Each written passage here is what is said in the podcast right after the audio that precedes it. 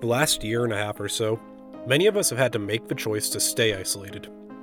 Whether it was missing out on family events, going on trips, or seeing our friends, we all coped in our own ways. Many of us still being able to find comfort in the digital sphere and the many others going through the same things.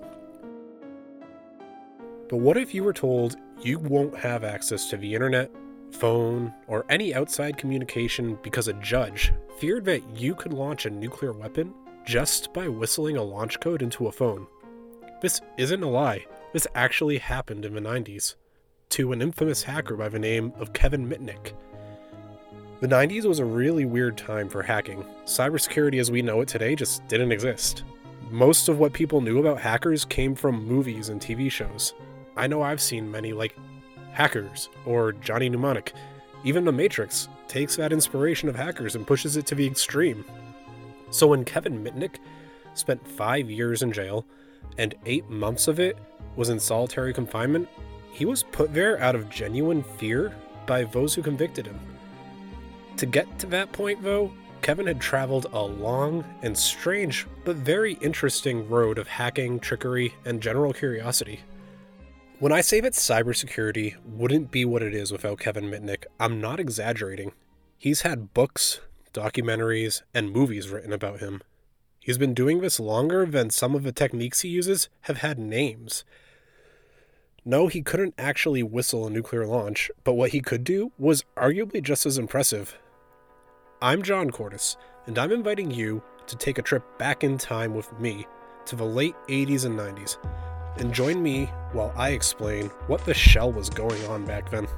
A question to get us kicked off. So, at one time, you were the most famous hacker in the world, um, the most wanted computer criminal. What did you do that got you that honor? I hacked into a lot of systems. The world's most wanted hacker. He'll never guess my password. Please welcome Kevin Mitnick. It's a, it's, a, it's a title that's kind of cool to have, but um, I had a lot of trials and tribulations to get to, the, to that point. A lot of bad things happened in my life.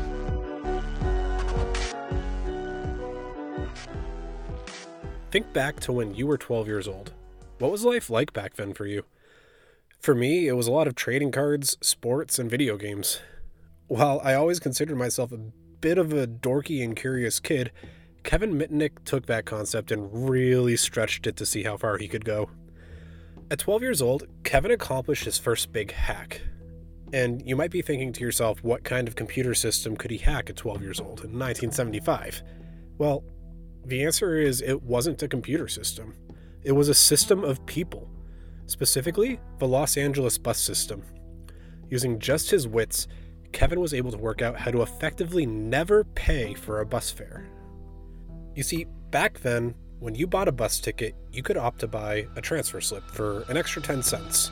How this worked was when you got off the bus, you get it punched and show it to another bus driver to get right on. Kevin saw this as a bit of an opportunity and thought that if he could get a punch and blank transfer slips, he'd be able to get what were basically free rides. So little 12 year old Kevin had a plan to put in motion, and one day asked the driver of the bus he was on if he knew where he could get a punch for a school project. He said to the driver that the project he's doing at school had cutouts in it and all these different shapes for each cutout. And he really thought that the punch out shape for transfers would be cool to add. So that driver, just wanting to help a kid get a good grade, gave Kevin the address to the public transit store where he'd be able to buy the same kind of punch that bus drivers use to snip transfer slips. He did that by alleging it was a gift for his father, who he claimed worked for the LA Transit. But that was just half the problem. He had the punch at this point, but no slips. What he noticed was that people were frequently messy and would just throw unused transfer slips on the ground.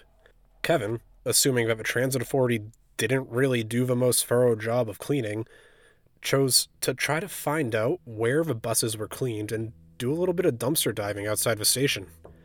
What he ended up finding was a veritable gold mine of unused transfer slips and even half used books of the slips that hadn't been torn out yet. Here he is at 12 years old, piecing together a solution that got him free rides as long as he could keep it up. And keep it up he did. Being a bit of a naive 12 year old, He'd just offer to punch random people's trips with his cards and let them ride for free too. Just listen to him talk about the experience. So I started punching my own transfers to ride the RTD bus system for free. I didn't even know what I was doing was wrong, that it was fraud. And I'd be so open about it that I'd be at a bus stop with other people and I'd say, oh, you know, you, don't have to pay. I could punch you a transfer. You know, you know, 12 years old, right? But I'd be punching people transfers in some cases. Most people didn't take it because they knew what I was doing was wrong. And it got to be where I wasn't even hiding it. And I made friends with a lot of the bus drivers, and they would just give me the blank books of transfers, knowing what I was doing. And nobody ever told me it was wrong. So that's kind of my first hack.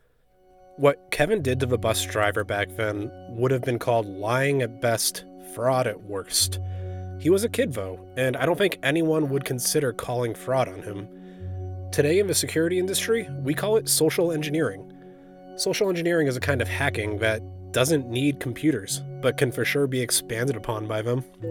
It's exploiting the human piece of a puzzle to get what you need. It might take the form of someone pretending to be an IT support specialist to get into an office, or just relying on the kindness of strangers to maybe hold the door open to a secure area because you just happen to have your hands full of boxes. For Kevin, this was the groundwork of what would be a long journey of social engineering and hacking. Kevin Barker has a course on social engineering and cybersecurity, and this snippet that I have coming up next, he talks about how some of it can be used today and why they're frequently effective. Listen in. So let's start off with some of the reasons, and I'll give you some examples of each one as we go through. Number one is authority. It, there's been test after test after test done that if somebody thinks that somebody else is in authority, like a doctor, a scientist, uh, a leader, et cetera, et cetera, and that person has authority, they're more willing to comply with that person's requests. So with social engineering, if somebody has a pretext or pretending to be someone they are not, like, hey, this is the CEO's desk or this is the XYZ person, we're more likely, if we believe that, to comply and to do that thing which would compromise us. Another reason that social engineering is successful is intimidation. If somebody gets a vishing call with a V and they are told it's the IRS in the United States, we have this organization called the IRS, the Internal Revenue Service, and if they pretend to be the IRS and, oh, you're in trouble and you got to do this, you know what? If that freaks somebody out so badly that they're really nervous, that could cause them to actually do the action the attacker wants them to do, which is going to end up in you know sending some kind of currency to some other destination so the attacker can get it. And that would be an example of intimidation. Another reason that social engineering is so darn successful is consensus. Hey, everybody else believes that. everybody else is doing this. My dad once said, if everybody, if all your friends were jumping off a cliff, would you jump off the cliff? I don't remember what, my answer was, but today it would be, well, do I have a bungee cord or do I have a parachute? Let me get, I need more detail. So the idea behind consensus is that if a whole bunch of people agree with whatever this thing is, and it, or it looks like they all agree, it's more easier for the person who are trying to manipulate to go ahead and agree and follow along. Another fun technique that's used is scarcity. Limited time only. You gotta do this now. Where if the user doesn't act quickly, they may lose on an opportunity. So the attacker could come in with all these options available and just start hitting the button that's working against the victim. Another angle that's commonly used is familiarity or trust. So, an attacker who wants to compromise a person, maybe they don't just come right out and say, please give me this information. Perhaps they, they stalk them on social media. They become friends with them. They gain their trust. And as an individual is now more familiar with the other individual, they're more likely at the end to do what that attacker is intending for them to do, which includes maybe revealing information they shouldn't, or revealing a password, or clicking a link, etc. Because if the victim both has familiarity and likes the person and also trusts the person, that is really tricky, especially when that attacker has nefarious or malicious intent as an end result for that relationship. And as we take a look at these options of why social engineering attacks can be successful, I'd also like to just reinforce the concept of urgency. Now, I know I've I've implied that throughout several of these techniques. However, the sense of urgency of having to do something now or you're going to lose out or be in trouble or have a problem, that doesn't give the brain enough time to think. And oftentimes that can cause the victim to do, again, something like click a link, reveal information, or do something else that otherwise they never should have done. Which, if they do that thing which the attacker is enticing them to do, they could then have the compromise happen to themselves, to their network, or to the company, or all three. You might recognize some of those tactics from a first episode, specifically scarcity. That pressure to do things quickly is often applied in ransomware attacks to push people into paying at the risk of time running out. The only big difference there, though, is that ransomware typically has an actual threat on the other side if you try to call the bluff. It was how Kevin's childhood largely went. He'd find fun and creative ways to challenge the way people thought and the way things worked, but in high school, he started drifting from that kind of chaotic good attitude and toward what would start becoming pretty frequent brushes with the law.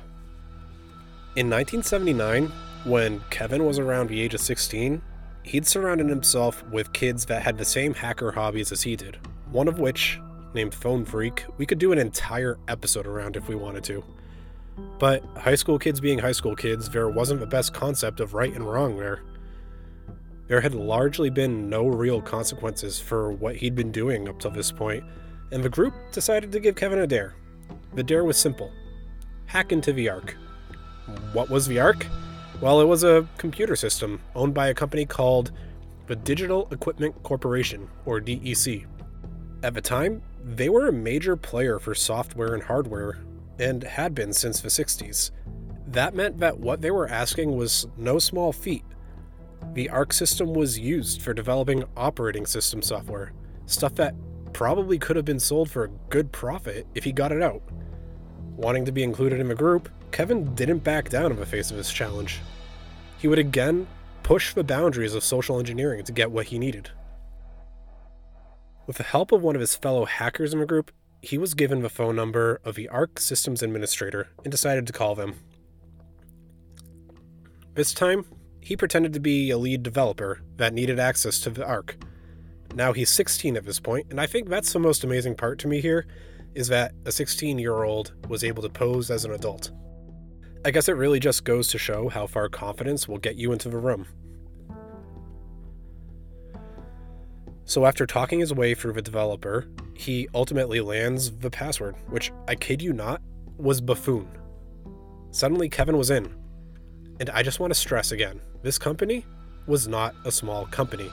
It eventually would end up as a part of Compaq and subsequently become HP, which is still a major tech institution today. To me, this was an insane chance that he took. A company like this was no small fry, and surely if they ever found out about this, they'd want some kind of action taken against Kevin.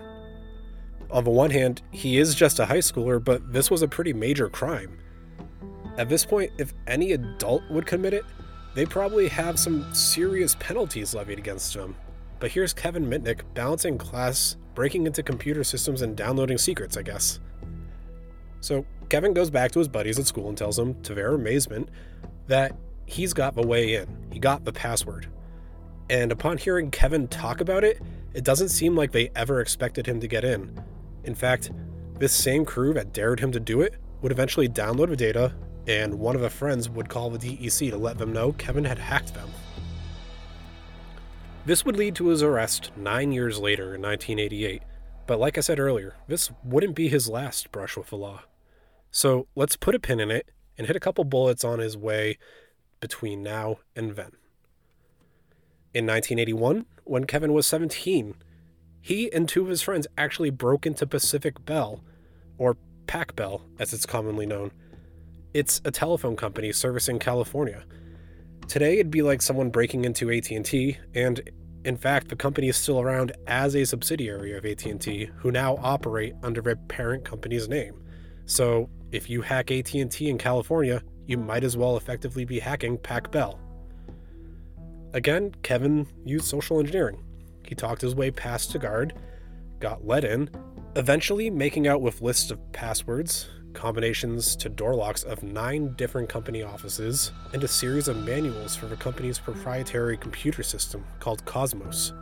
Not only that, as a way to get back into the future, they took a Rolodex and put their pseudonyms there. So he took the common names and phone numbers they used to disguise themselves and tossed it in that Rolodex to lend credibility if they ever returned. It seemed like this little flourish though, was the straw that broke the camel's back here, because a manager at Pac Bell soon discovered the phony contacts and reported them to the police, who would start an investigation leading to Kevin spending around three months in the LA Juvenile Detention Center. followed by a year of probation. His next arrest would happen in 1983 by way of campus police at the University of Southern California. He was actually caught using a computer to gain access to ARPANET. For those who are unaware, ARPANET was the forerunner to the internet, back when it was largely just a part of the Department of Defense. And what was he looking at using this connection? Well, it turned out he was gaining access to a Pentagon computer. That's right, Kevin broke into the Pentagon from California at the age of 19. It seems like he's always pushing boundaries at this point, stuff that I don't think he ever really thought was wrong either. If you ever listen to Kevin talk about it, there's never really a sense of remorse. And honestly, I kind of get it. It's a bit of a two sided coin here.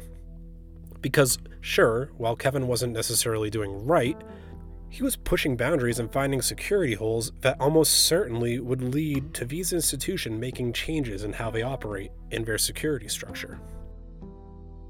Today, there's a bit of a more legal and legitimate process around this. You can hire companies to try and find these holes in your security, and those are companies that specialize in what's called penetration testing. You pay them, and they'll stay within whatever scope you define testing everything from physical security of your building to phishing with people who work there, or even just trying to hack their way into systems. Oftentimes, a good penetration test will include all three of those. I suspect if this field had been around during those times, Kevin probably would have ended up landing there a lot earlier than he actually did. Some companies also have what's called a bug bounty program, that give public users a limited scope in which they can choose to try to hack apps or systems. If they succeed, they'd get a small payout or a large payout. Some can go up to the thousands of thousands of dollars. These days, it's actually quite easy to stay in the law and still do a lot of what I think he'd have enjoyed while getting paid for it. So, effectively, here he was among the first to gain unauthorized access to the Pentagon by way of a computer network.